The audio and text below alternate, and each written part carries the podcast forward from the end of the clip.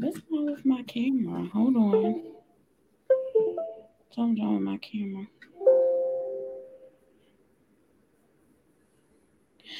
All right. Well, I'll start. we are back on Monday, and Cabri is about to join us in a minute. But okay, so, so, I don't see your face. I just see your your background. Yeah, I know. I'm about to fix it so you can see my face. Oh, okay. um, so what we're going so what we're going to do is we're going to go ahead and start. And once Cabri gets on, she can um uh, uh introduce herself. But I think you already know Cabri, right? Yes. Okay, so go ahead, give me some um background. Who you okay. are from um the I know you want to come on uh, to talk about your businesses, so we got to shine a spotlight on your business. So yeah, let's start there. Tell us about Ad- Adrian, right? Okay, yes. Okay. So um I know you all said you wanted to know when you all can um contact me. So I made like a little sheet. I don't know if you can see it. Oh, that's cute. Look at it. Yeah, so that's my QR code. Um, I have the websites and things on here. I know it's probably kind of small, but that's the QR code. If you if you go to the QR code, then you will be able to get to everything else pretty much. Okay, got it. Okay, that is cute. Thank now, you. Can you take a picture of that and um, send it to me in the messengers? Because what I can do is I can um, post it to that way people can see how to get to you, or I can type it up real quick too and put it in the comment box as well. Yeah, definitely. I can send it to you. Do you want it sent um, right after the, the video? Um, sure. Or if you can multitask, however you want to do it, it don't that doesn't matter. oh, okay. Okay. All righty. So, so Oh, okay, I'm sorry. I'm sorry. What did you say? I want to say, um, you can go ahead and, and keep going and tell. Oh, there she is. Okay. So, did you want me to still do an intro, or you want me to wait? No, you can go ahead. Okay. I think I think Cabri is. I just added her to the stream, so okay, we should be able to hear her. Can you guys hear me? Yes. Okay, perfect. Hi, Adrian. Hello, how you doing? Good. How are you? I'm fine. Um, she asked me to do a um introduction introduction, so I'm about to do an introduction really quick. Okay. So, hello everyone. My name is Adrian Cox Settles. Um, first of all, I'm a God-fearing woman. Um, I'm an entre- entrepreneur. Um, I have been a wife for 19 years, and I have three extraordinary sons to start. Um, now, I was asked about my business. So I own an online tutoring business with 16 amazing tutors, and they tutor everything from pre K up to college. And we do adult math classes and um, test prep and a lot of other things. We do an, an enormous amount of different, I have enormous amount of different services and um, products and things like that. And Nicole, also, I'm an author. I guess I should put that out there. so I'm an author. This is my poetry book. I have 16 poems about my experience, my family, my experience with my, myself, my family, and some inspirational poems for for women. Oh, that's going to be nice. I didn't know. For as long as I've known you, I did not know that you had books and journals until you had said something. So it's recent. Surprised. Yeah, this is recent. This was a recent project that I did within a few weeks. I got kind of obsessed. And so yeah, I kept going because I'm like really creative. So once I realized, oh my goodness, I really love this, and then we're just knocking books out back back and forth. Okay, so we're gonna dive into your books, but I don't see Nicole. I'm here. I'm trying to fix my video, but you can go ahead. Uh, oh, okay. So you mentioned Adrian. I don't. I may or may not have heard this since I came in a little late. Um, you mentioned how you were Baltimore raised, right? Or no? Yes. Okay, you did. Tell us a little bit about of your experience growing up in Baltimore and whereabouts in Baltimore did you grow up in? Okay. So from birth all the way up to fourth grade, I lived in the Liberty Heights um, area, Northwest Baltimore, uh, which was a pretty good area. You know, the schools were pretty good. You know, I lived, I guess you can say I lived a normal life as a child. um, there were a lot of situations that occurred. So we wind up getting kicked out of that nice environment and, you know, everything else. And I had to move to Lexington Terrace projects, the ghetto, the hood, you know, and downtown inner city Baltimore. So it was definitely a culture shock. Um, I had a lot of extreme um, obstacles. I went through, I experienced a lot. It was a lot of fighting, a lot of shooting, um, a lot of fires, a lot of negativity. Um, my first day of school, I got introduced to the environment of Lexington Terrace. My first grade, my fourth grade um, year, I came in in like November, and it was a little girl in the hallway. She said, "You know, you you rolled your eyes at me, so we're gonna fight after school." Oh so, Lord, fourth You know, me being a good girl, I didn't know about fighting. I was always smiling. I was just like, okay, you know, I didn't know what to do. So after school, um, they was like, there she go, there she go. So I ran because there's a lot of people pointing pointing to me. So I ran, I ran down um, it's called Lexington Street onto the Boulevard, Martin Luther King Boulevard, and behind Lexington Terrace Elementary. And everybody runs to a fight when you're in a project. So everybody ran out. I was completely surrounded by people I didn't know. My first day of school, fight, fight, fight, fight, fight. I, I was just standing there and I just didn't know what to do. I never seen like angry people all in one place after me because I'm just like the new girl. I barely know where I live. You know, I was just standing there.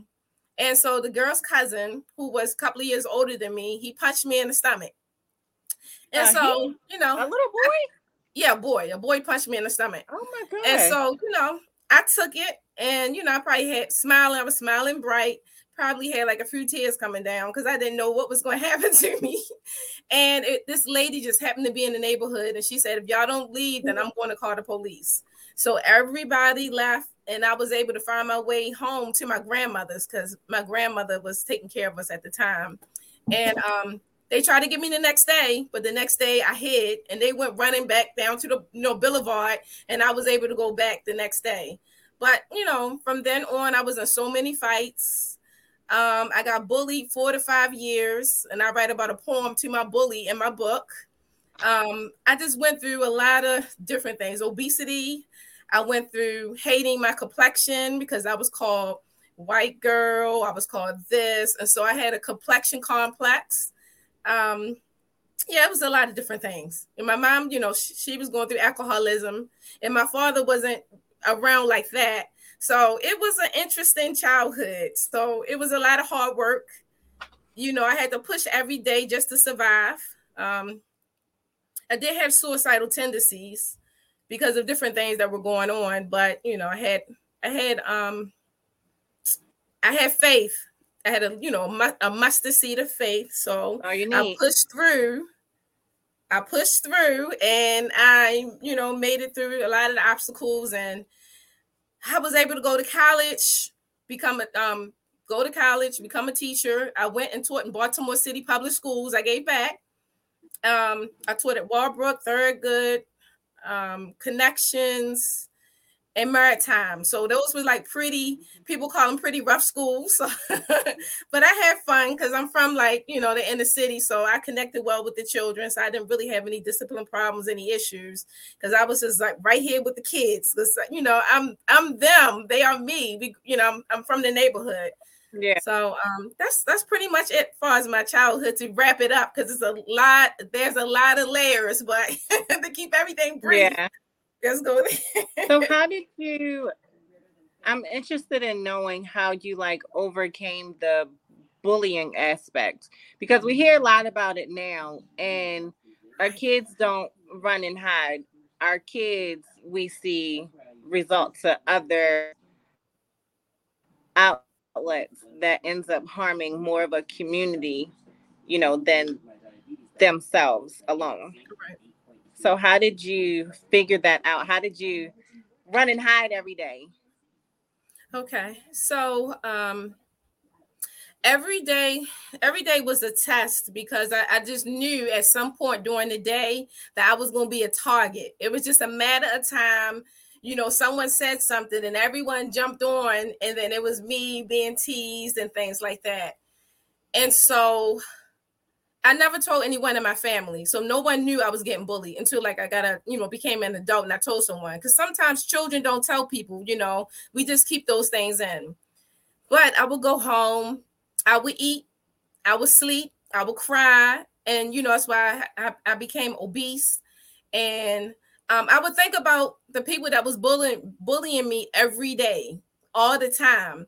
And so the thing about it, when you're getting bullied, you're always thinking about that person. So you're not as um, weak and you know you're not as weak as people think because you're thinking about that person you're pre- premeditating what you're going to do and when i got to eighth grade i actually premeditated premeditated how i was going to get a gun how I was going to shoot these two two students in the head. So I would have been like one of the first, you know, shootings in school. I don't know, but you know, this was years ago. But I did think about what I was going to do, what class I was going to do it in, who I was going to get the gun from. I lived in a hood, so you can get a gun from pretty much anybody.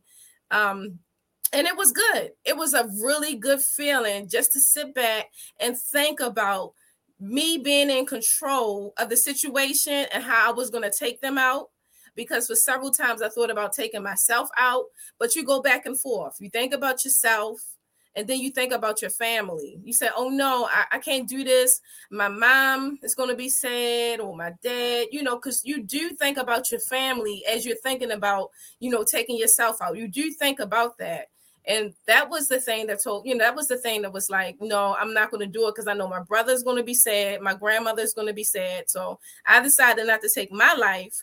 However, I was more focusing on taking their lives. It was all planned out. And like I said, it was like a good feeling just thinking about what I was going to do, how I was going to have the control, because you get to the point where you're like being pushed against the wall and you have to do something but I still had that mustard seed of faith in my pocket. so I didn't go there because I had it. But if I didn't have any faith, then yeah, it would have been all over. I would have been in jail. I would have been gone. You know, I would have took them out because it was just the feeling was just so it just overtook me. How just to get like revenge and you know just go and take take control. So you get in the stage where you just feel so good that you finally have control because people have been bullying you for a long time. Yeah. You know, you feel good. You actually think about these people. They see and they bully you, and you're thinking what you're going to do to them, and they have no clue. They think they're in so much control, and they think that they're, that they're the boss of things, but they have no control. That you're thinking about them all the time. You're thinking about where they're going to be. You're thinking about how you're going to hurt them. So you are more dangerous. The person that's getting bullied is pretty much more dangerous than the bully itself. Yeah. Because we're planning out how you're going to do this activity and you have all the time to do that because that's all you're going to think about. You know, when you by yourself, only person you think about is the people that are bullying you. You have time, that's all you think about. So you have time to plan things out and you know, things like that. So yes, I decided not to do it and I'm so happy that I didn't do it, but I do understand. I do understand the feelings that some people have when they are getting bullied and they do take action.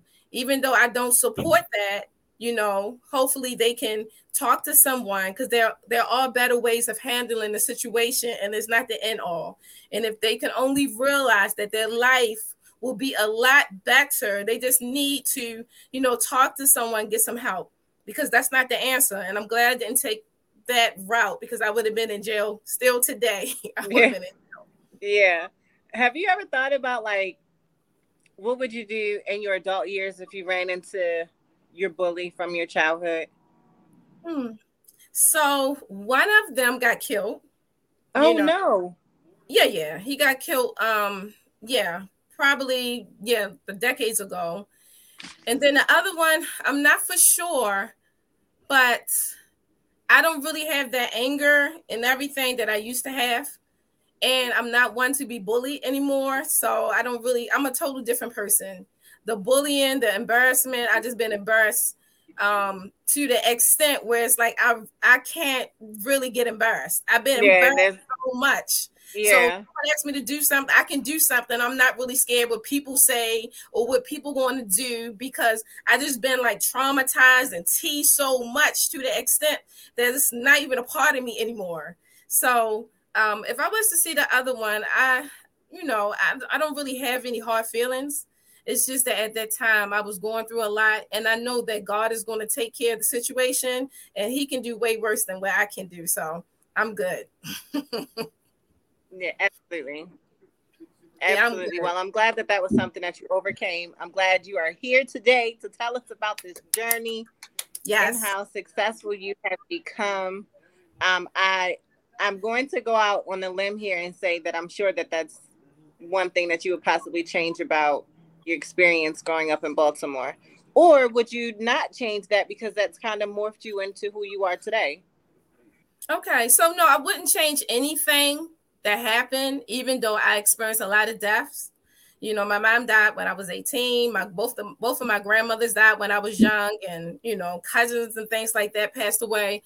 But no, I wouldn't change anything. Um, because everything needed to happen for me to be where I am today. All those extreme experiences allows me to connect to other people in ways that a lot of people can't because it's like yeah. a lot of different things you know that have been really close to situations and I just noticed in certain situations, a person can talk to me because I've been there. You know, I have a lot of different experiences. And so I think that's what that that is one of the things that makes me special because my childhood was so crazy and rough and unbearable. Um, you know, I was able to get through it, you know, with the help of God, of course. And um, yeah, that's just just I guess that's just my testimony, just just just my story. And you know it just helped me to be um a mother you know a, a you know a mother that's really you know for education because i struggle so much. I had a lot of gaps in my education because in elementary school people played around. It was a lot of um, classroom disruptions and you know I, I struggled from reading and i had a speech impediment and I just had a lot of struggles, you know, so I didn't even yeah. want to open my mouth up to read because I would say different words the wrong way. And but um, I was always good in math, so that was my confidence. You know, you know, I had I was very competitive. I was in competitions. I was on TV. I was in a newspaper. So math was the thing that pretty much um helped me keep my confidence in the midst of all the things that I lacked and all the struggles. You know, math was like my best friend. yeah. Yeah. And I always say if math was a man, I would have married him. You know, I used, I used to say that in college. I said if math was a man, I would have married him because he had everything that you know, we just connected like that. And that's how close I am with math. Math and I go all the way back um, since second grade when I learned my multiplication tables. You know, and that was the one time that my mom actually sat down with me and she taught me my multiplication tables because I had a teacher named Miss Bailey that was really mean. She would hit us with rulers and things like that if we didn't know our timetables. So I begged my mom to go over it with me. And once I learned my timetables, math had opened doors and it has been so easy and has been the joy of like my life. That's what's up. Congratulations, Adrian. I'm super proud of you. Oh, Adrian, thank you. Before we, before we move on, uh, real quick, I sent you the link to your inbox. So if you wanted to click on the link, you can go ahead and forward it to your friends and stuff on Facebook. Oh, okay. Can they backtrack to see the beginning too, or no? I'm not sure if they can. Hold on, let me look. I don't. Okay, let me see. I think because we live, they cannot. Okay. they can go back and watch it from the beginning, like when we're done. Oh, okay. Okay. Yes. Um, I wanted to ask you. Well, before we jumped into the math comment, I wanted to ask you, and I might have missed it because I had to step away, but your experience when you were younger, not when you were younger, when did you start or transition to being Muslim? Was that as a child? That was when you got older. Okay, because I was going to ask, did that contribute to your childhood experiences? But this so, was later on. So I can tell you about that. So basically, I was Christian all the way up to um, to like 20, 20 around 28 and I'm 28, 29. And I became Muslim then. You know, I met my husband. Um, he was Muslim. I was Christian at the time when we got married, but I started doing a lot of research on being, you know, Muslim and everything else. And then I I realized that was the thing for me. And so I told him, you know, a couple of months into the marriage, you know, I want to be Muslim. So he said, oh. and then we heard, went to the masjid. And um, you know how you become a Christian, you get saved and baptized. Um, we do something called the Shahada when we, you know, say the, what we believe and everything else. And um, and then I became Muslim. so now I became Muslim later on but um yeah i was already i guess transitioning before i even met my husband. It was certain things i was doing. Um, when i was a teacher i used to wear like a lab coat because i didn't want people to be looking at my body. And i used to wrap my hair because i didn't want people to be all in my hair. So it was different things that i was already doing as modesty when i used to work around the high school um high school kids because you know the high school boys can be very hormonal you know? So i had to make sure i maintain myself because i want them to focus on the board and not on me. So mm-hmm. I, I, kept myself covered because I, I knew that um, if i didn't you know you know it wouldn't be they wouldn't be able to focus as much unfortunately.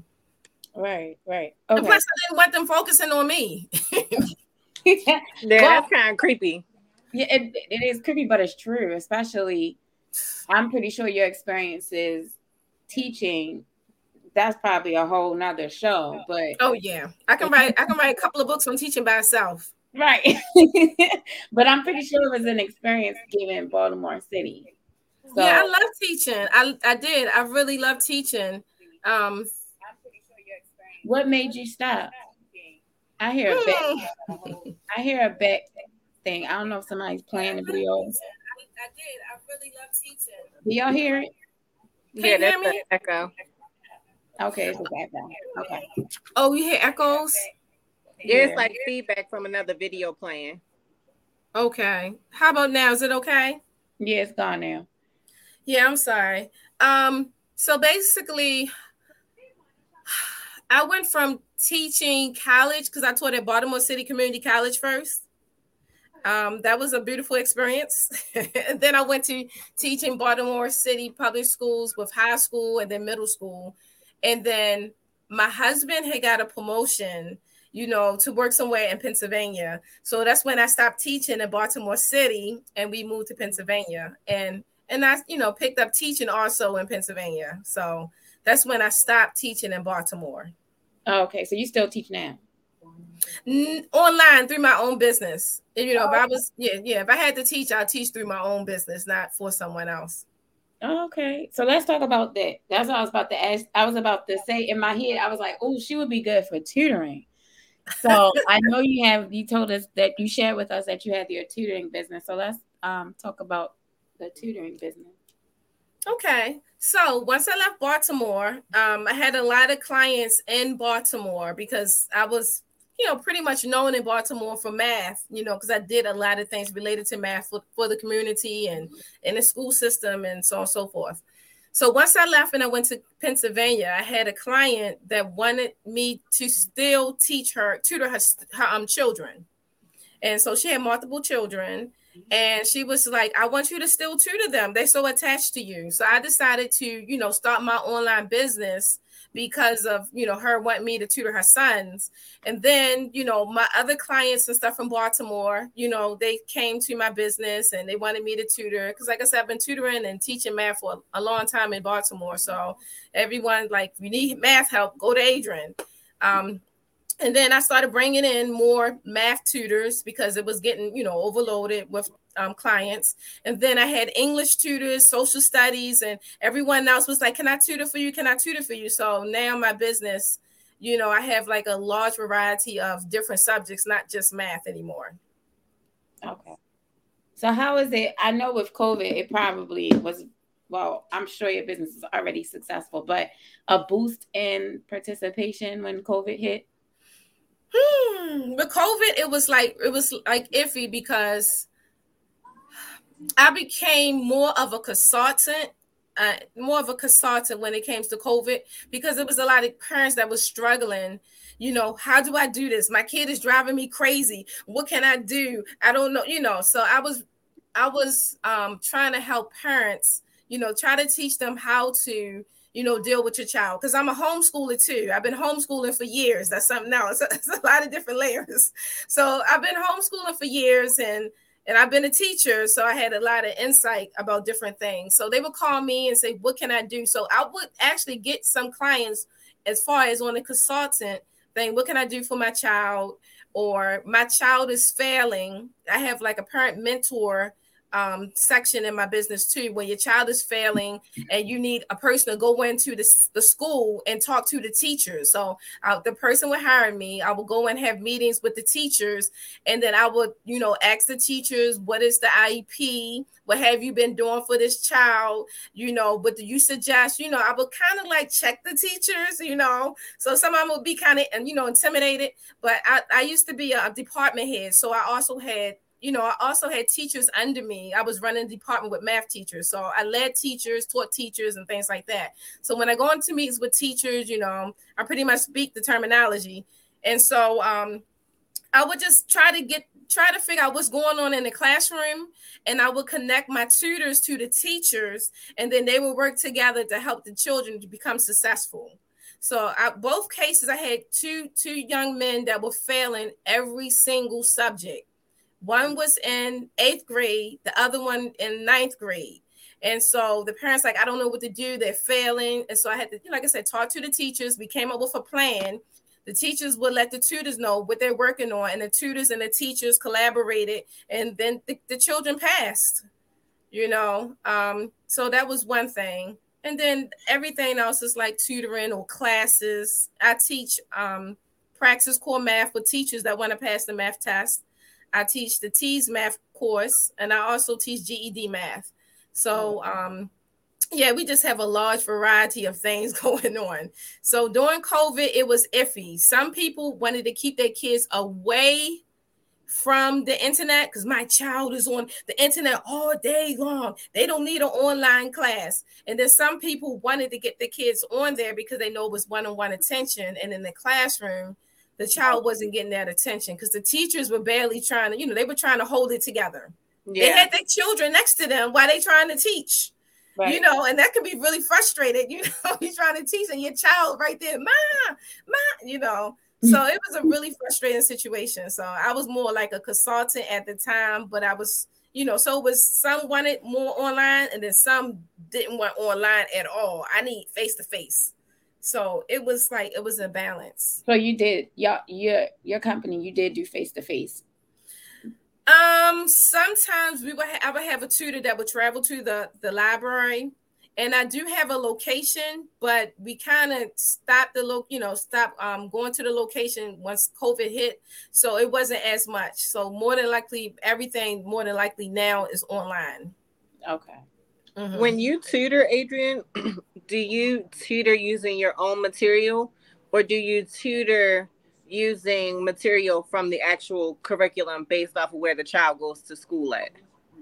Okay, so for my so it so for my company, um, I'll talk about myself and I'll talk about the tutors. So for the tutors, so basically, we try to figure out what does what do the parent want? The, does the parent want the child to follow the curriculum? Because if the parent wants the child to follow the curriculum, then you know we can get the curriculum and then we can go by that. But a lot of times, the parent doesn't know what level the child is on. So I assess the children, and then once we find out where their weaknesses are, you know, I, I put the child with the tutor, and then the child work, and the tutor works on all their gaps, filling in all their gaps. Because sometimes the per, the parent thinks the child is in tenth in tenth grade on tenth grade level, but yeah, and they're not. The child's really on fifth or sixth grade level. And a lot of parents don't know until the child has to take the SATs, and then they realize, oh my goodness, my child grade is my child score is so low. Why is my child score so low? I've been paying thousands of dollars at this private school. I hear it all the time. I'm paying thousands of dollars for my child going to this private school and my child on second grade level. And it's not really, it's not a rare thing. It's very common for a lot of kids to be, you know, in the on low low grade level as far as reading and writing. But if the child has good behavior, then a lot of times the child is going to go, they're going to be pushed along. So if your child has good behavior, doesn't have any, you know, behavior problems, sometimes they can be pushed along. But when it gets to like the SAT or standardized tests, that's when you can really see, okay, my child is struggling, and I, you know, you just didn't even know it.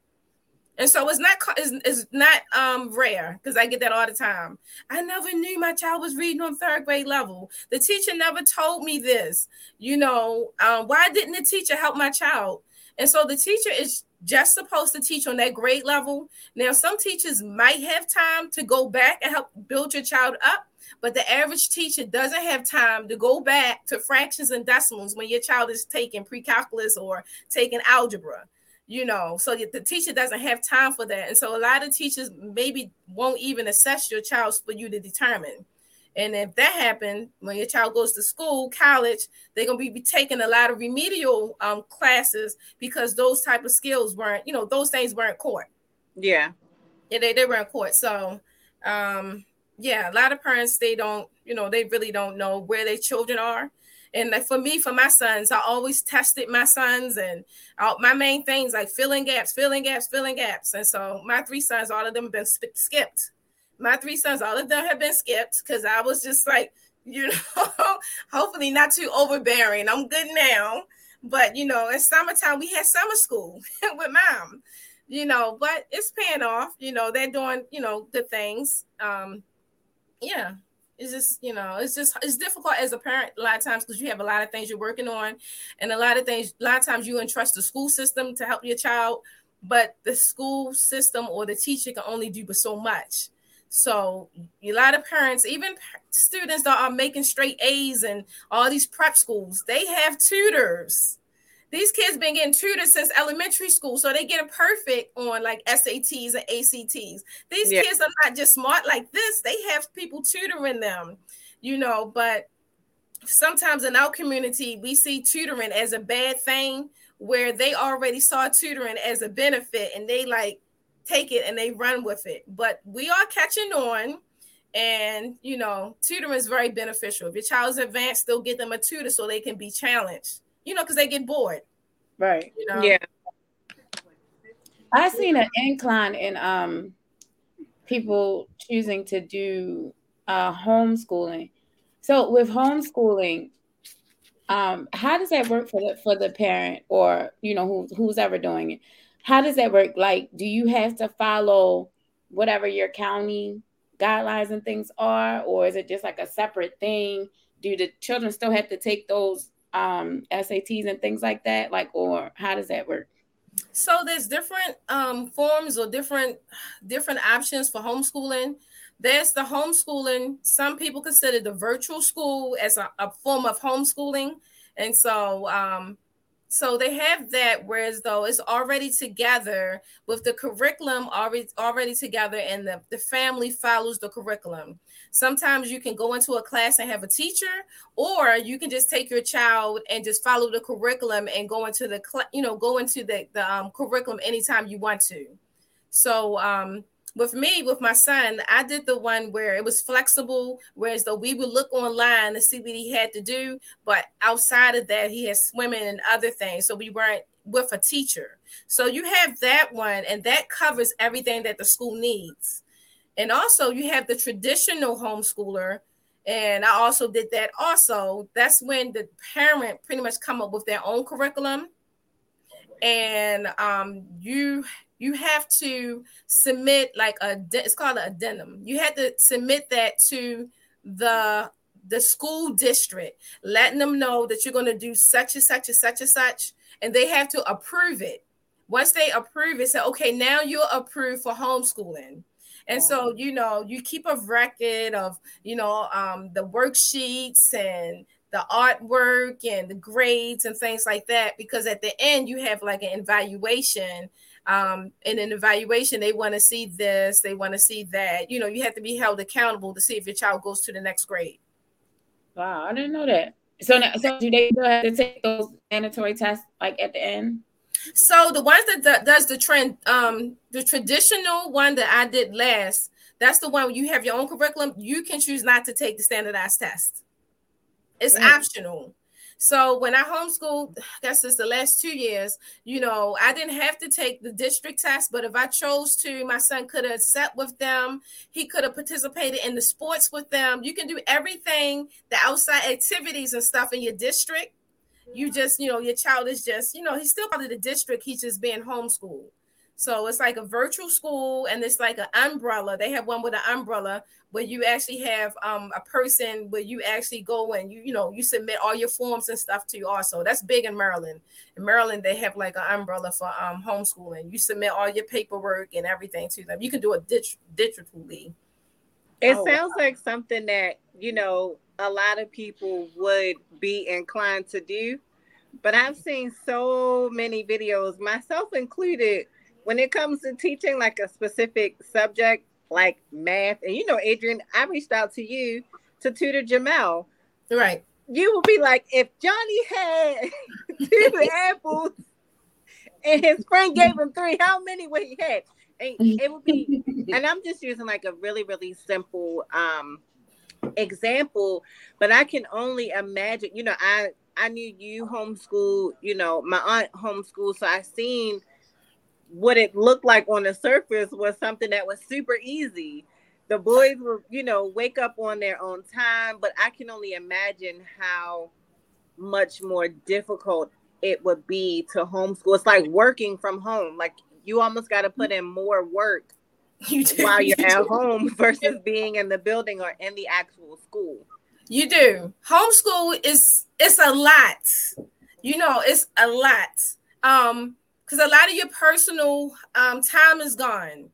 Um, you're dealing with your child. Your child has to be able to distinguish the teacher from the mommy. I mean, there, there's a lot of different things going on when you homeschool. So it's not for everybody. And everybody doesn't have the patience to teach their own children. And it's not you know and that's okay. That's a it's, it's not like an extreme case. Oh my goodness this is my child. I'm supposed to know how to teach this child. There's a lot of parents that can't teach their children and it's okay. You're not yeah. by yourself. You are not by yourself. I hear so many stories. And i know sometimes with me i have had um well this particular son you know he was well, he wasn't homeschooled but um, you know, came home with math and trigonometry. So I'm like, okay, you're gonna do some trig. I'm getting happy. And he like, mom, I'm good. You know, because sometimes they don't want the parent, and that's okay because I had to, you know, put my ego to the side and be like, dang, I can break this down. But I put my ego to the side and, and know that I might not be the best person for my child, even though that's my thing the the more the most important thing for me was him passing. And so if he struggled, I got him a math tutor, even though you know math is like my thing. I got him a math tutor because I realized it's not about me, it's about my child. So sometimes yeah. parents they stand in the way of their children progressing because they feel that they the end all, be all. Yeah. And no, yeah. if your child is not getting it, it's not because it's your child. A lot of times it's because it's you and you don't know how to explain it the way he can get it, you yeah. know. And like I said, you know, that's how it is. I have to I have to tell parents that it's not your child, it's actually you. You're the problem. you know, so I talk to parents like that. I say, you are the problem and your child needs to get assistance from someone else where it's not so intimate. You know, yeah. so many things going on. You know, if the child didn't make the bed up that day, you still holding on to that. All that goes into the lesson as you try to teach your child. Yeah, and then yeah. your child feel tense because you know, especially in math, especially in math. Right. You know, you like what is two plus two, and your child saying three, and you start screaming, and your child saying eight, and then you start beating them, and then your child saying 10. You know, your child, your child just saying things because they're just so frightened. Because a lot of times, you know, people experience math anxiety. That's a real thing. They have trauma. No, I have math anxiety. Math yeah, they have trauma for math. Teachers have told them they were, you know, this or they were that, and they've been like criticized or laughed at for getting problems wrong. So when it comes to math, math is so sensitive. So you just have to know how to deal with a person. And then once you get that connection, then you can teach that child anything you want to, and they be bagging to learn afterwards you know, but sometimes with a parent, you know, the parent take it personal. You don't know two plus two. They inside they feel though, oh my goodness, my child should know this. You know, why is it my child, my child, my child, my child? No, it's not about you. Get your ego out the way and get your child some help.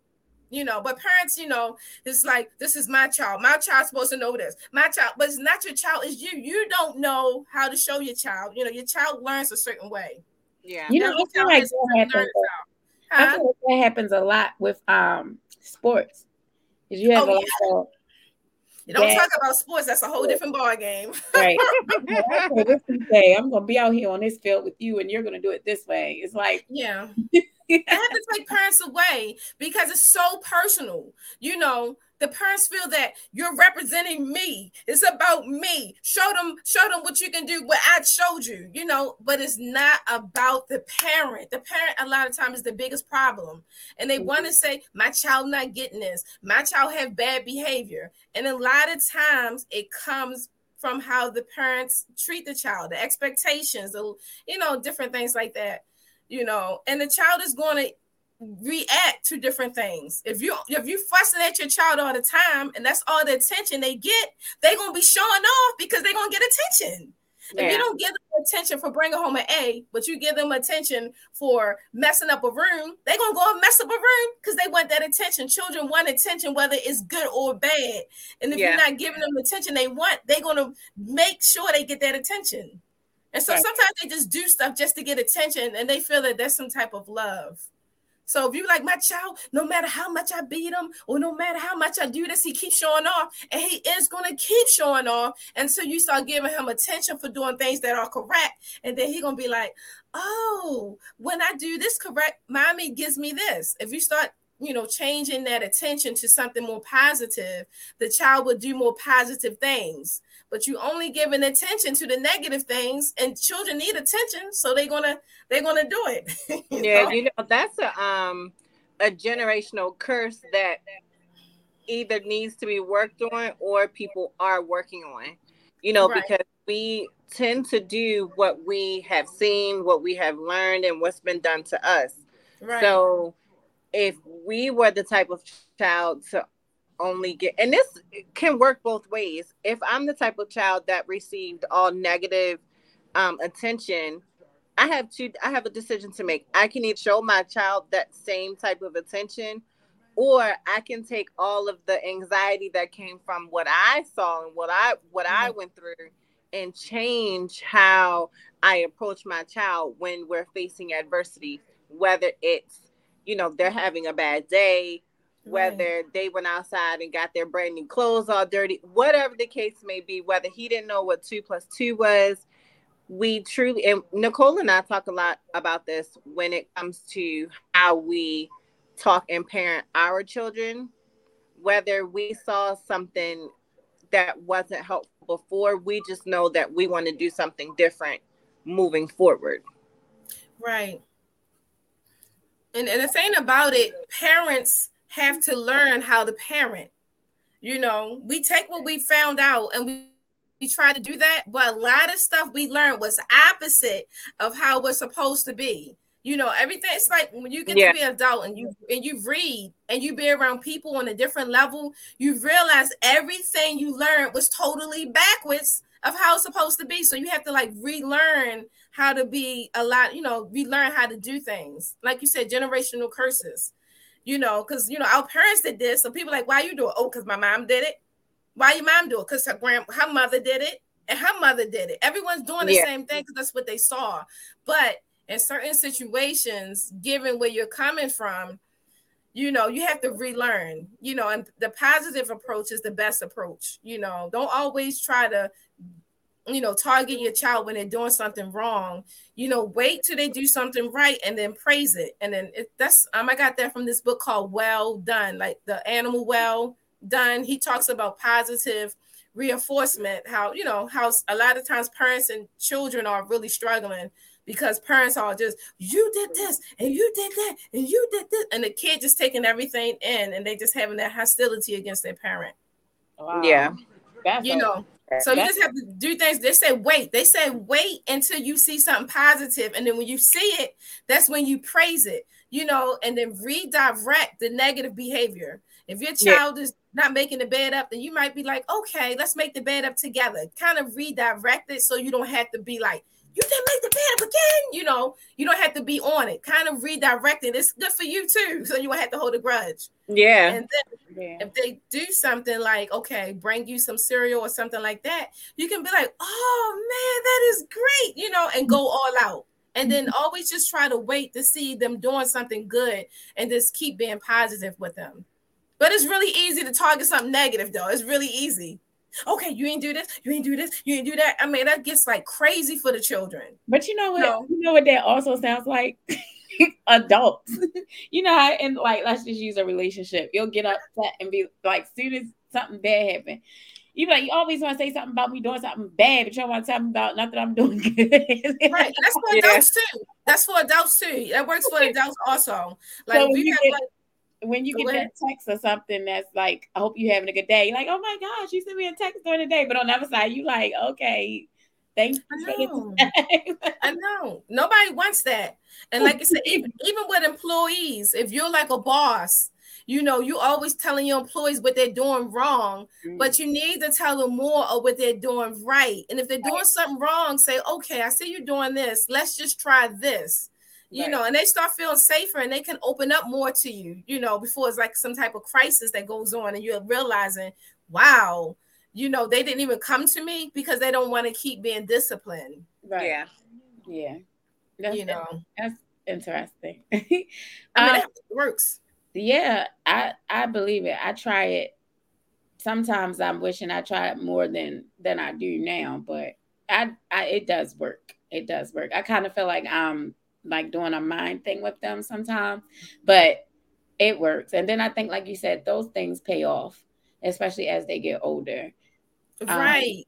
Um, right. You want to have a good relationship. You don't want your yeah. kid when they get 18 or whatever age gone and they come back. Oh, I can't wait till I get 18. Get my car and they like gone. They totally like leave you and go somewhere. You don't want that. Right. Yeah.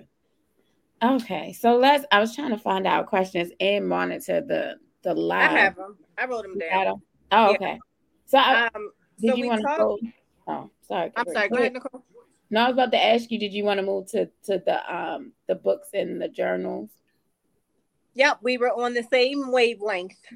um, so we talked a lot about your tutoring business. And at the end of the show, we'll ask you to like give your job, whether you have social media, uh, social media platforms or website that everyone can go to. Um, mm-hmm. But the books and journals, let's talk about those. What what are your books about? Because okay. books and journals are com- two completely different things. okay, so I have only I have one book um, my book is like I said, this is my poetry book. It's called B B E. Um, it's about being inspired, being your best, being excellent, anything positive when you think about the word be. This is what my book is about. And so I talk about um, my experience with my mom, you know, being an alcoholic and how alcohol took on a as alcohol was seen as a person. It's like, you know, I was jealous because she was in a relationship, like he was a man. So I used a lot of personification. Um, I talk about pancreatic cancer in a play as it um, relates to my grandmother. And I just talk about other different things to like encourage females to be empowered, to be strong, to be better and yeah so it's a lot of personal things and things that um to inspire inspire women. But um after i wrote my book i decided to make like a b collection of different books. So i have like teacher planners and notebooks and um, a lot of different planners. I have like 149 different books all different designs that I created. Um, the notebooks have blank paper, and some of them have regular notebook paper. I have five year planners and so on and so forth. So Wait, I have. This, this was not all done within the span of a couple of weeks. Just the journal was right. Um, no, I did it within three weeks. all of those books and the journal?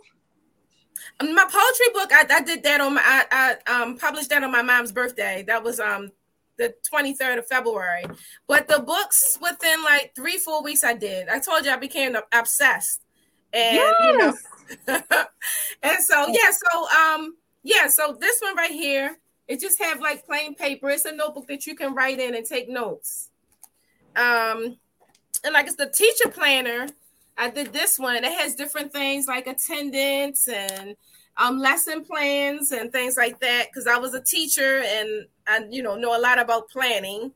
And I have a homeschool planner for people that's struggling with homeschoolers. I put everything you need in it as far as attendance and um, curriculum stuff and things like that. So I've been a homeschooler, so I know how to do that. A teacher, do that. Notebooks and journals, I love them, so I decided to make some from you know make them myself. Um, like I said, I'm very artsy, so every I design pretty much every cover, you know, and I love to create things. So yeah, I had a lot of fun doing that. um, That's amazing. Within three to four weeks, right? Yeah, like four weeks. And then it's right here. I have an Islamic Islamic daily um planner. So I made a couple of things for Islam, um, Islamic daily planner, and I made a um, Arabic tracing book so people that's trying to learn Arabic, they can trace the alphabets, they can trace some words and things like that. When people come, you know, new into Islam, they trying to figure out how to pronounce certain words, enunciate um, certain letters and things like that. So I, I have a whole when, collection. Um, when I became aware of the Arabic language through my aunt, she would teach me some. she would teach me some words, and even to this day, I'll still. I'll yeah, certain way you pronounce certain things. yeah, it's a different. Yeah, you know, it's, it's every letter comes from a different place. So yeah, yeah, it has its own right. So yeah, it can. One be... of my um, one of my favorite words. One of my favorite words to pronounce is a astaghfirullah. Oh, astaghfirullah. yeah, yeah. Yeah, you shouldn't do that. When you do something wrong, people say, "Oh no." yeah. When I would hear her say, I'd be like, I used to say, "What? What is that? Like, what does that mean?" And she would tell me, and I would be like, "I'm taking it." And anyone right. that you I only meet, say that when someone's doing something bad. yeah, yeah, yeah. Anytime that I meet someone who speaks a different language, Nicole will pick up on their accent, but I'll ask for some some words, like give me some phrases to say. So I think I might actually purchase that Arabic book just to, you know, okay. have it in my my repertoire. Okay. yeah, learning yeah, languages is a beautiful thing. Now you got to do a, a audio book with you. What's it? What's that app called? But what is Audible? Is it Audible? Oh, not like, not Audible. It's an app and you can learn how to speak um the different languages. I forgot what it's called, but I, I know which one you're talking about. Yeah, Adrian, you can make it a, a, a down, make an app or something, and teach people that way.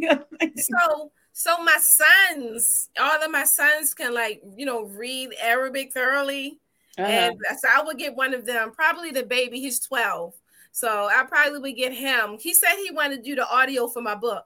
So I was thinking about getting him, you know, and um giving him to work with me. Because um when I was on YouTube also I have math videos.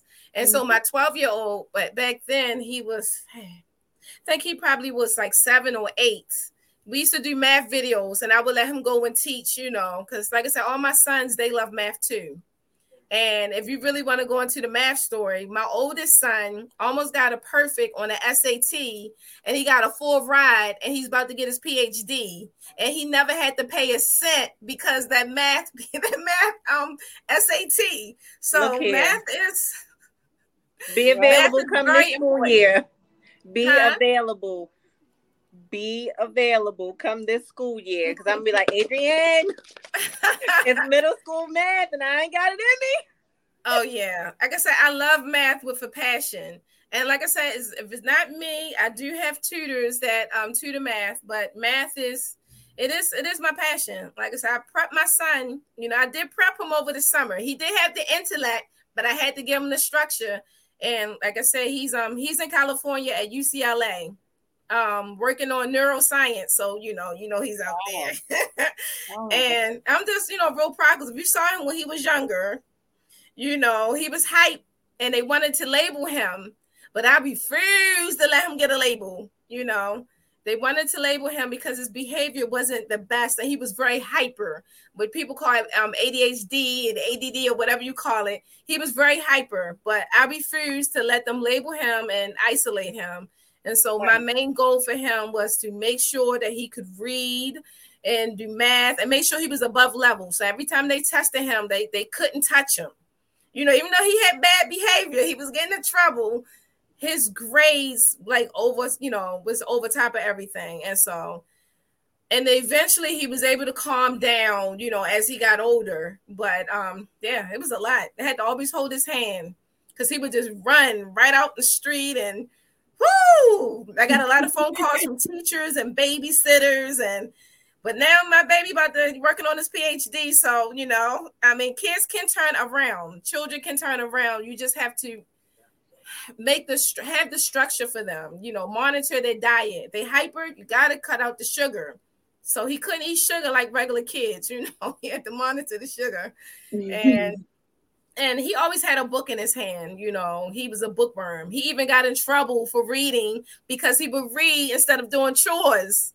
So oh, sometimes wow. we had to go in his room and take out his book collection until he was able to do his chores. And people be like, why you do that? And to your son, I was like, well, you know, reading is excellent, but you have to know how to do chores too. So parents look at me like I'm crazy because I held the books hostage because he wouldn't do his chores. But after he did his chores, he got his books back, and that's his love. So yeah, even I mean, reading can be too much.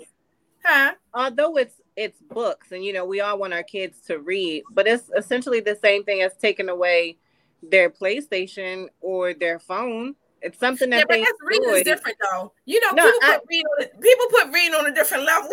no, I get that, but what I'm saying is, is that even though it was something that he really, really enjoyed, there right. still had to be a balance with the life responsibilities that was presented to him.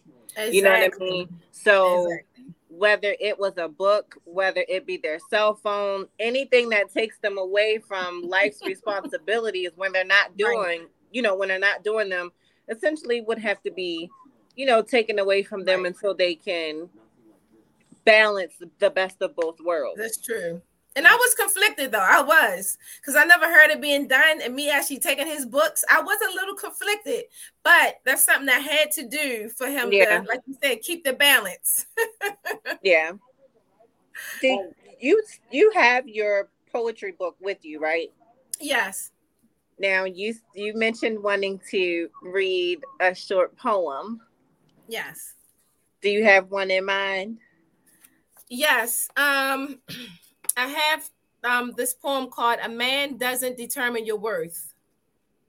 I thought that'd be a good poem because I know that a lot of females, when they get with someone, they want to give them everything, everything they have and everything they don't have.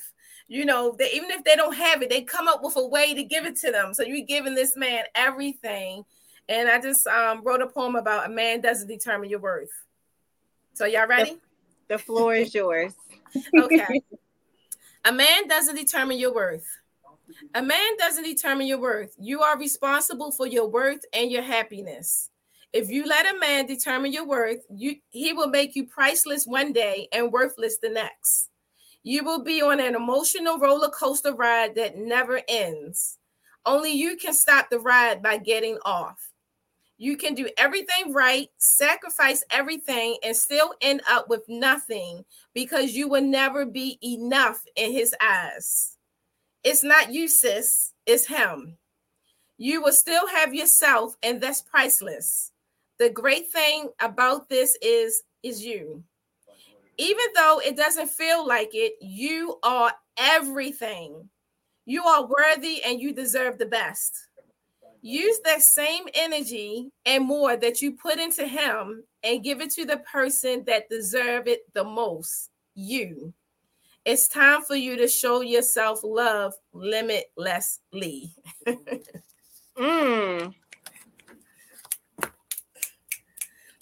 and so that was like I said, that was really important because as women, sometimes we get our our roles and things like that, we get mixed up, you know. Um, in Islam, the priority is God first, then yourself, then your spouse, then your children. And so if you do God first and you second, a lot of times then you can protect yourself. You know you can protect yourself. But if your spouse is not acting right then of course you you know you pick you put your put your child up a little bit on another level. But you're not supposed to put them before yourself because you have to maintain yourself and um you can't do anything if you're empty you know you're empty and you're trying to save the whole world you can barely walk and you're trying to save your children you know, you don't want the children to see that because they're gonna use you as an example, especially if you have females, and they're gonna pretty much get in the same situations a lot of time and be doing the same thing, you know, with their children and getting stuck because their mom did it. But you know, like I said, God comes first, you come second. You know, protect yourself, protect your dreams. Don't sacrifice everything. Leave something for you. You know, because you'll drop this then you'll drop that, and then you'll leave this, and then you'll leave that. As soon as you know you lot, you dropped and left everything, and then you don't even know who you are anymore. Yeah, you gotta re- you gotta start over. And as females, we give a lot, but it doesn't say we have to give our soul to everybody. And the kids can wait; they will be okay. They're stronger than what you think. You know, they're crying, they get over it. You know, kids that get over it. Um, you know, sometimes they want to take your time. Mom, I want you to read this book. Mom, I want you to do this. Like, mommy will do it in 30 minutes. And that 30 minutes is your time, and you can't feel guilty. You know, it's called um, what kind of guilt? I forgot. It's called something guilt, mama, my, mother guilt. You know, it's like a mommy guilt thing. You know, yeah. you your, your, child come to you, you feel bad if you tell your child no. But sometimes it's okay for them to hear no, because when they go out in the world, they're gonna hear no. You don't want them to be shocked. Yeah. You know, no, mommy is not going to do that right now. Give me an hour and mommy will come back and the children will be okay. No one's going to say you're a bad mom. You know, you know, you have to have boundaries as a woman or everybody will walk over you. Yeah. Your spouse, your children, your parents, and the people on your job, they will all walk over you. Yeah. You know, so you are you're very important and you have to maintain yourself no matter what. It's a war. It's a war against females, and females have to protect themselves because everyone think that we we supposed to give everything to them and not ask for anything in return. So it's a war against females, and we got to stand up and we got to say enough is enough. And no, I'm going to protect myself, and when I'm ready to help you, I'll be there. But until then, you gotta wait. right. you know, and it's okay. It's okay if you if you want to be successful, you gotta set boundaries. Maybe bring in a cook to cook, you know, some of the dinner, someone to iron the clothes, and it's okay. You don't have to do every single thing, especially if you have other things you want to do. But if you are a homemaker and that that makes you happy, then you know do your thing. But some women, we want to be entrepreneurs and we want to be able to focus on that and still you know maybe somebody will take the kids today or somebody will read to the kids or somebody will cook a meal. You know I, if you have the money pay for it. You know that's what people females that are really successful they have other people doing things for them and they're not feeling guilty about it. It's just some of us feel guilty because we feel as though we got to take on save the whole world and then at the end we're left with nothing we're just sitting there like, when is it my time? And I have a poem about that too. when is it my time? But um, your time is now. Because nobody, nobody is going to save a woman but herself. Your husband's not going to save you. Your children's not going to save you, and your job is not going to save you. Nobody's going to save you but you you know, you might try to save your children, but no one is going to come and save you. And once you give everything out, you're not going to have anything left. So you have to fight. You have to say, nope, I'm not giving. I'm not going to give it to you. But you know, Adrian, that's something that um, like everything that you just said, I feel like that's something that, like we we have to practice doing and and and and just knowing learning that it's okay like we know that we're good mothers we know that we're raising our children the best way that we can we know we're providing them you know with a decent life and i think that it's important for us to just learn that it's okay. It's okay for me to like my daughter came in here about 10 times and you know, I didn't really stop to recognize her, but I had to like let her know if you see the computer in front of me, I need for you to understand something has happened. I can't just drop everything because you right. can't get on Roblox. Right. Before it's like, oh wait, the whole world stops because Layla walked into the right. room, or right. the whole world stops because Terrence needs football cleats, you know, and they want you to just do, do, do, do, do. Right. I know. And you just be like, what? Like I, I was a few weeks ago. I literally was like, how is it that I'm home, working from home? You know, my children are home, and I feel like I've had the worst mental day ever. Mm-hmm. And I didn't even leave my house. Right. And that made me feel like, like literally, I felt like I was having a breakdown. And yeah. that made me think like I really have to say no. I yes. It's okay no. if I'm like, yes, husband, I know you just got home. I know you want to do this, that, and the third. I just need to go take a walk. Right. No, you can't come with me. I want to go by myself because, like you said, you find yourself like you're not, you don't have, you give everything to everybody else, and then by the time it's time for you, right. there's nothing in you. That's like tonight. Like one of my things, my appointment was my nails. So one of my things for me to do to get away for that hour, hour and a half Mm-hmm. Is go get my nails done. Don't call me. Don't t- text me. Leave me alone. You don't need me unless it's an emergency. Stop. Mm-hmm. And like so for the show tonight, you know, I was last week me and Capri were talking, and she was like, "Why would you make an appointment on?" And I'm like, "I think our, our times got confused." However, in my head, I was like, "I'm not canceling my appointment. I need that hour." Right, right. That's just self care. That's self care. That is self care. right. and, and, you and look, and you're right though, because women are the only ones that go through it, and society have us thinking that we supposed to give it all. But it's mm-hmm. not true. I, I want y'all to read this book, We Should All Be Millionaires by Rachel Rodgers. We Should All Be Millionaires by Rachel Rodgers. And she speak about the mother guilt she speak about putting boundaries down. We have to set boundaries. From six to seven is mommy time. Don't knock on the door. You know, set boundaries so you don't have to be telling them every single moment. You know, and they know they be like that. Once you train them, they know that okay, six to seven is mommy time. We don't touch her, but you got to set that time up, and you can do it. You can go with them and say from five to seven is my time. You can tell your husband and tell your children, and they mm. have to respect that, and you'll see it. They will fit into it, but you have to set it up. And some parents, sometimes moms feel like, oh no, I can't do that. That's being a bad mom. No, you're being a good mom because you're taking care of yourself. That's gonna make you even better to take care of your children. Now, right. if you don't do boundaries, then you're really are kind of being a bad mom because you let them take advantage of you and you're not gonna have anything, and so you're not able to give anything. So right. that's that in actuality, that's really being a bad mom. Yeah. So setting boundaries, yeah, doing your nails, getting your hair hmm. done, talking on the phone. You know, sometimes you get on the phone, the kids want to be in your face when you're on the phone. You're like, Dad, you was right. in my face all day, but I pick up the phone, you all in my face. Right. You know, but mommy's on the phone you don't speak to mommy when I'm on the phone. I'll speak to you when I get off the phone. Yeah. Mommy need time from six to eight. So from six, you can put a little thing on the door. Six to eight, mommy time. Do not disturb. Get a do not disturb sign and right. train your family to respect you. And they mm-hmm. will. You'd be surprised. You'd be like, oh my goodness, it actually works. Right. And Layla, it does. The youngest, she could read, you know, Layla, she gonna take that sign off the door and throw it or put it on her own door. Yeah, she don't care. She gonna have a key. She gonna have a master key to get into the but door. Try it though. train it though. And then once you train it afterwards, do something special. Okay, mom is free because after you get your self-care, you feel so good. You know, you want to go, you want to hug, maybe make a cake. You feel good afterwards. You just need that time to yourself to like concentrate, you yeah. know, not micromanage or be micromanaged. You know, sometimes you're actually being micromanaged. Did you do this? Did you do the cooking? Did you do the cleaning? You know, you know, I'm a grown woman. Why are you micromanaging me? You know, you don't want to be micromanaged and you don't want nobody else to micromanage you.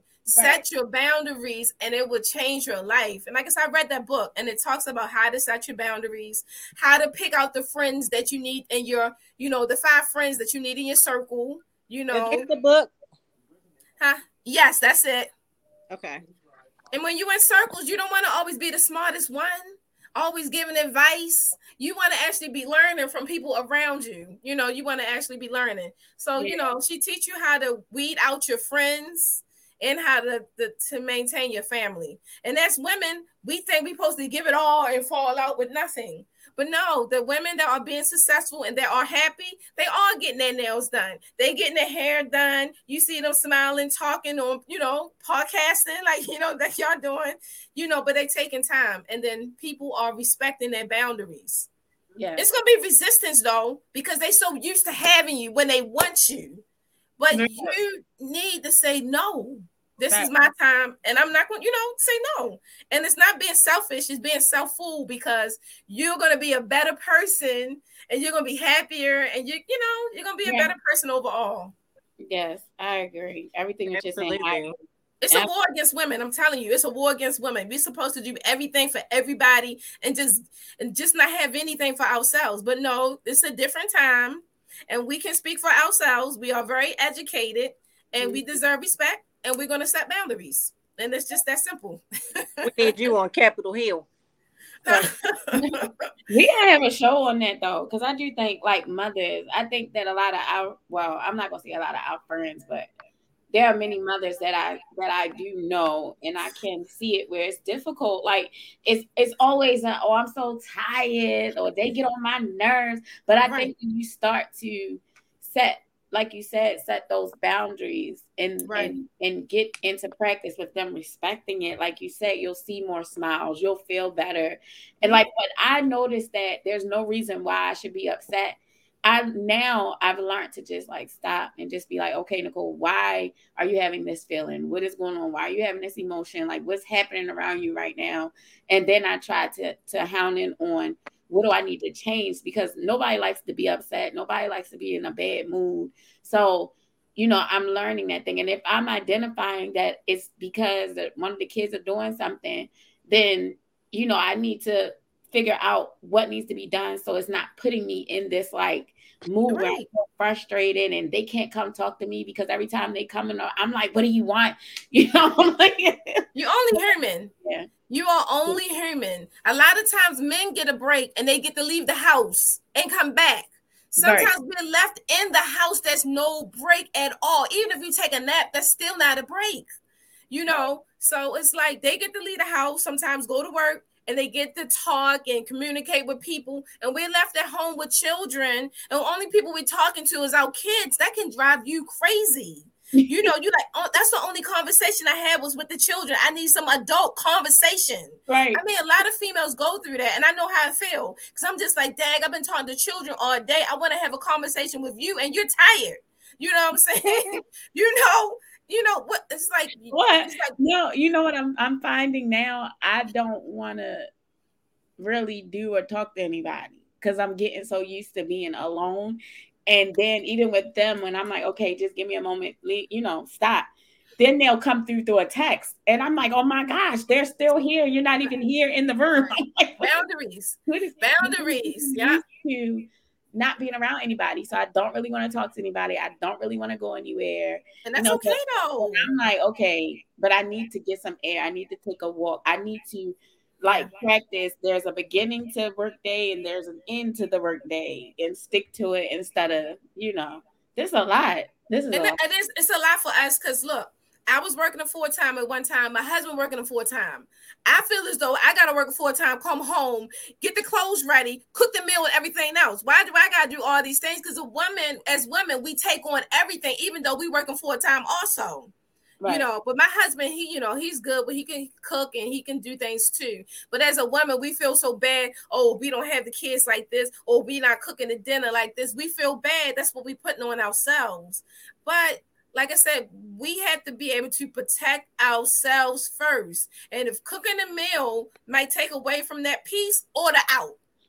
We're gonna yeah. have peace of the night. You know, mommy's not gonna set up over the stove. We're gonna have pizza, and I'm gonna go in there and I need to study for my class. And right. when you're going to college, or you, if you're going to college, it's a struggle because you feel like, oh my goodness, my school was taken away from my family and my spouse. No, you need to have something for yourself. Set a boundary. Yeah. This time is my school time. You know, this is what mommy's going to do. And then afterwards, mommy's going to tend to you because you're in school, you're working, you're in sports. I'm taking you back and forth to sports all week long. Now I have a class, I got to drop it because I don't have enough time. No, I'm going to keep my class and you're going to be patient. right. Females yeah. always dropping everything. We in school, then we drop school. You know, we got a, a, new hobby that we love, but we drop it because it's interfering with the time. Just put a boundary around that time. From six to seven, mommy is going to be doing crafts. On the door, do not disturb mommy craft time. Yeah. You know, and then you feel it. You know, if you're doing something that you love to do, it's really good for your soul. I, I, you know, it brings out the best in you. But if you always leaving everything, then you feel bitter, and sometimes you get to be resent, have resentment Mm-hmm. And you yeah. don't want to be the person with resentment because no matter what your children do or your husband do, you always gonna have some type of feeling like I could have been finished school, or I could have been making this job, or I could have been with this person. You're gonna have that feeling always, and that doesn't go away. You need counseling for that, you know. Yeah. Yeah. I agree. You know, resentment that women it's easy for women to resent things because women tend to let things go easily. We drop something easily. We have something that we love, hanging out with our girls on Thursday. Oh, it's interfering with this. You drop it, and then over years you have all that resentment because you lost those friends. Sometimes you lost family members because you spent too much time with your family, and now your fam your, your, your relationship is strained with your family because you're trying to dedicate all this time to people and they don't even respect it. And then later on, once you give them all that time, when you need time, they're not even going to be around. so you got to put boundaries in. Yeah. Some of them not even going to be around. You give them everything. And then some of the people that children, some of the parents that give their children everything, those same children wind up disrespecting those parents. And they'd be like, How is he like that? I gave him everything. But you didn't show him boundaries and how it looks, you know, for a person to be happy. He only yeah. saw mommy sad and working and stressed. So he doesn't respect that. He didn't see you up and positive and doing that, you know. And so, you know, sometimes people don't respect, you know, weakness sometimes, you know. Yeah. I agree. Cooper, you was about to say something. I'm sorry. Um, yeah, but no, no, no, it's fine. It's okay. um, I couldn't remember the point that it was about. Um, but earlier, I I was sitting here and I was thinking I've had a lot of time to myself recently, and it's nice, but I'm, I'm not. You mentioned something about feeling guilty, and Jamel is literally going to be gone. He left last Thursday. Okay. I will only see him for the next two weeks on um I pick him up Thursday, I pick him up Wednesday. He'll be home Thursday and Friday, and he leaves again Friday and won't be back home until Sunday. And he's going on vacation with my family, but I've had a lot of like downtime where I have Nicole said it. I've chosen to just like be in the house, not wanting to do anything, not really reaching out to anybody to talk on the phone or to and you know make plans because I'm feeling a void of not having something to do when I'm used to being on the move all the time. I've taken this time to really just sit still, but I'm like I have a kid that's not home and I'm sitting still in peace and quiet in a clean house. You and deserve I it. To cook a you meal deserve for myself. It. But see, this is the thing. I I know I deserve it, but there's that that guilt trip that comes in there like damn i have i have a whole child that's not home. Granted it's summer you know people are going on vacations or whatever and he's normally when we're on vacation we're normally together. So this is the second year where he's went on vacation with my family but not like back to back to back type of vacations. So i'm just like dang i can't wait for him to come home but then we'll be like, dang, I can't wait for you to leave. yeah, we, we get conflicted as mothers. I mean, it's only natural because we nurturers, you know.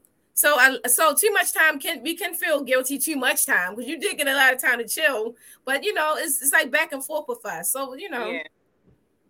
Yeah, I miss. You know, you're going to see him. You know, God willing. So, you know, you're just in a space now that a lot of women wish they can be in. yeah, and I don't take it for granted.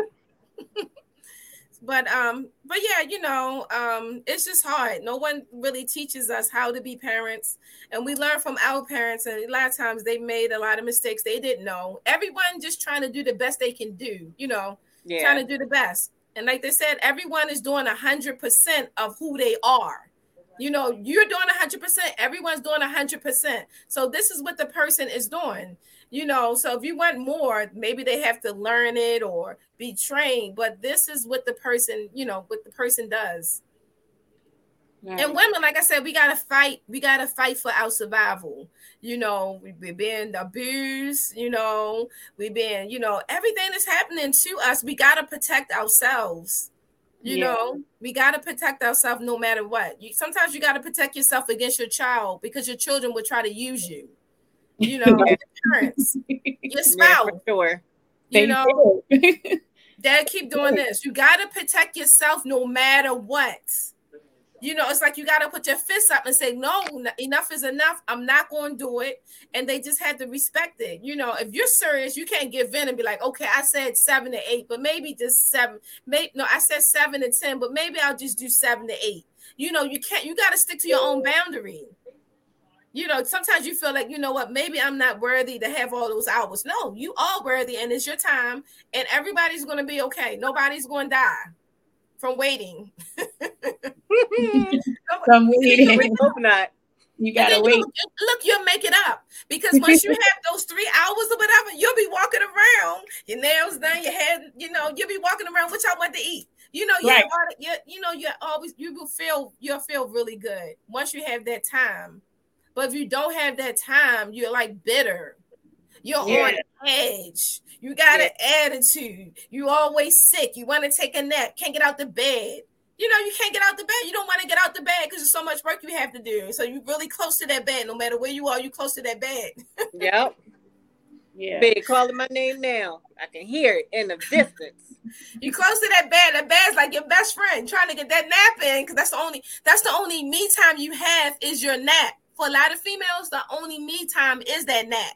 So mm-hmm. they get into a moment where they gotta take a nap because that's the only space they have. People are not gonna bo- well, the kids might still bother them, but they kind of respect it a little bit, maybe. My kid, no. When I say I'm taking a nap, do not bother me. Don't bother me. When he graduated, Nicole, I don't know if I told you this, but um, I was so tired because I had to go into the building that day, and then I came and I um, you went to Jamel's graduation and came and picked Aiden up. After we left Sunset Cove, we came in the house and I said, I don't want to hear a peep. I said, I'm going in my room and I'm laying down. I said, my head is starting to hurt. I said, I don't want to hear no arguing. I said, give me an hour, just an hour. Girl, I came, I woke up, came out here.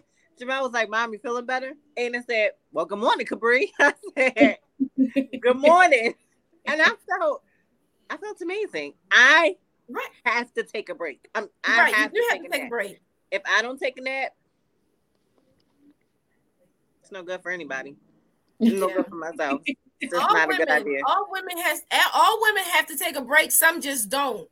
And so some of them get to the point where they feel like they're about to have a nervous breakdown because they so overwhelmed. They let so many things go and they constantly working for other people like they don't have worth themselves.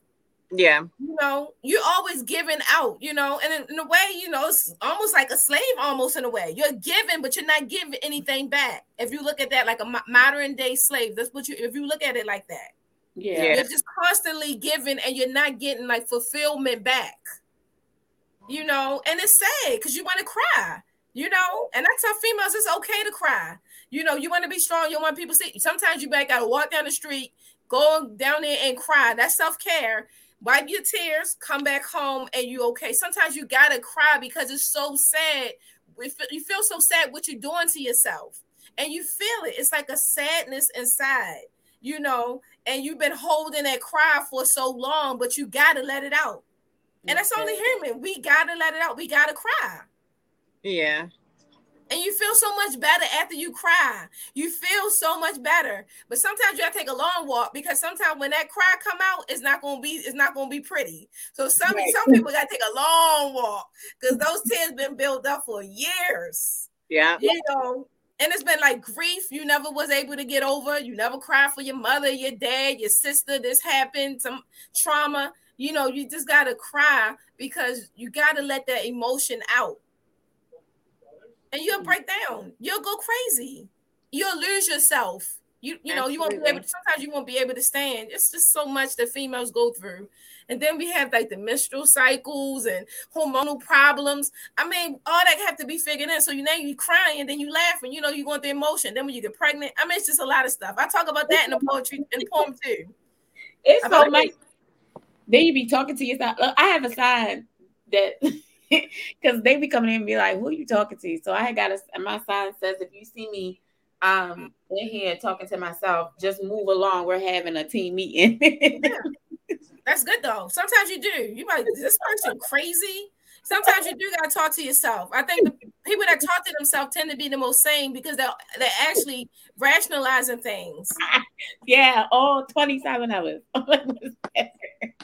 Yeah, we have to express ourselves because we're only human and we're the only humans on this earth that's not supposed to be able to express our true feelings.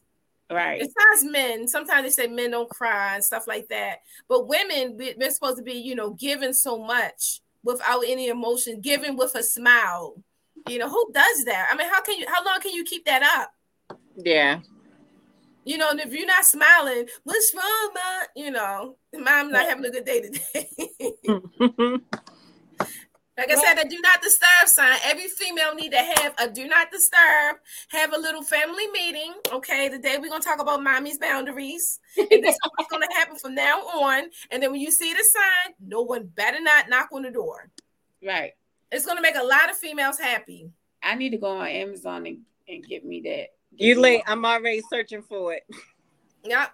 I need to do. It's gonna make a lot of females happy because a lot of females just feel that they have to give everything their soul, and we don't no one said we did you know we just decided we do and then the family make us feel that way you know sometimes people's spouses need so much attention you know you can't have a break like you said you know you be like i'm going to get my nails done can i go yes and, and even no. while you get your nails done they still try to come through still like no i can get my nails done on my own and i'll be back to see you like that, you know, sometimes you just need that walk, or sometimes just a ride in the car to the market. The market is the best place because no one can say, "Oh, she out there doing this, or she doing that." I'm going to the market. So that was my break time. I will always find a time to go to the market. No one can say anything about mommy going to the market. And I'll just be in there with my cart, strolling. The market is like the best place. That's like one of the best self self care place. Yeah. No way you can't feel guilty going to the market getting food. How can you feel guilty about that? Right. Until you get to that register and now you see the price. Right. And sometimes you get you don't have anything but but milk. You just walking around looking at prices. But yeah, the market is a good place to use as an excuse for self care. They say you can't go here with your girls, or you can't go here because that's not fair. But if you go to the market, it's benefiting everybody, and you can get your free time at the market. You can just walk yeah. through the aisle like twice and go around the store until they close, and you can say, "Well, you know, you was in the market, you couldn't find what you had to find." Right. Yeah, that's how that's I. Like the like I said, the market was a beautiful thing for me. I love it. In nighttime, middle of the night, go right to the market. You know, I'm going to the store. Where you going? I'm going to the market. oh man. Well, Adrian, thank you. Was it was it anything um that we didn't get a chance to talk to you about that you wanted to shed a little more light on, or did we cover everything? I think we covered everything. Yeah, I think we co- covered all the, the basic things. I, I do, yeah, I do believe we covered, yeah, because like I said, there's more, but all those things need to go into a book. There's not enough time. Uh, yeah. That might be something in the future. We'll see. But um, I think we covered a lot. It was a pleasure, and I'm very appreciative that y'all had me on y'all show. Yes, and now don't forget this. And um, if you want to take a picture of the the um that, yeah, if you want to take a picture of it and send it to me, or if you want to type it up and send it to me, I can okay. also um post okay. it so that people can see how to get in touch with you too. Okay. Can I put it right here in the chat or it doesn't show the people? No, if you put it in the chat, it's going to show up on um on the live. If oh, it is. Okay. Yeah, you had okay. to do it. Um, you can do it now, or I don't know if it's gonna show and it ended. You might have to do it now while it's still live. Okay, I'll put this in the chat. This is like one of my pages where people can um, contact me. But it was a pleasure. Um, like I said, I love talking about female empowerment, and we have to protect ourselves because nobody's going to protect us and we just have to stop feeling so bad and ashamed. Because a lot of females feel that way and we feel that there's no answer. That's how we're supposed to be because that's how mothers were that's how grandmothers were. But no just because they did that doesn't mean it's right. Yeah. You know and you deserve happiness. You females deserve happiness. Why does everyone around us have to be happy and we be bitter and ang- have anger and all those things we don't we don't have to have those things Right. But we just have to protect ourselves. We're gonna have to do it. We're gonna have to do a show on um it gotta be respect my boundaries and bring you back. All right. Uh, I say you gotta fight. Yeah, you, you gotta fight because they're gonna fight you. The kids right. are gonna fight you because they when you put the sign up, they're gonna be going against it for the first time until you come correct. Yeah, they're gonna steal it and throw it away. right. you, gotta them, you, gotta give them a um a consequence. Like who? You gotta let them know you for real though. a lot of females gonna do it and then they're gonna feel guilty and take it down. But you gotta know your worth, keep it up, and you know punish them and make sure you they pay for the things that they're doing, and then eventually they'll respect you. They'll stop. Yeah. Yeah. You know, because you people, females, we deserve it, but we gotta fight for ourselves. Nobody else is gonna fight for us. Right. Oh man, that is hilarious. Yeah, so we're gonna get in touch with you when we do that. When we do that show, that's gonna be a good one. Yeah. All righty. Well, thank you. I put your link in the um chat on Facebook. Okay. And um do you if you wanted to tell people where they can find you at just for the people that are listening okay. um and can't see, you can do that now. And then we also try to close out with some type of um affirmation or whatever it is that you have may have on your heart. okay. Um my my book, my poetry book B B E can be found on Amazon. So you just have to put Adrian A D R I A N Cox C O X dash settles S E T T L E S um, in Amazon and the word B, and you will find my book.